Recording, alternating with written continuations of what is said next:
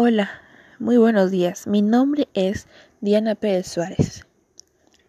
Hoy te vengo a contar el cuento de la Caperucita Roja. Caperucita Roja vivía en un bosque con su madre. Un día Caperucita fue a ver a su abuela. Ella tenía un buen pastel en su cesta. En su camino, Caperucita Roja se encontró con un lobo. Hola, dijo el lobo. ¿A dónde vas? Voy a ver a mi abuela. Vive en una casa detrás de esos árboles.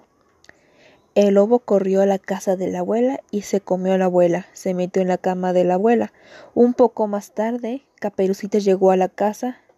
Ella miró al lobo y dijo Abuelita, ¿qué ojos tan grandes tienes? Es para verte mejor, querida, dijo el lobo. Abuelita, ¿qué orejas tan grandes tienes? Son para escucharte mejor, querida, dijo el lobo. Abuelita, ¿Qué dientes tan grandes tienes? Son para comerte mejor, gritó el lobo. Un leñador estaba en el bosque, escuchó un fuerte grito y corrió hacia la casa. El leñador golpeó al lobo en la cara.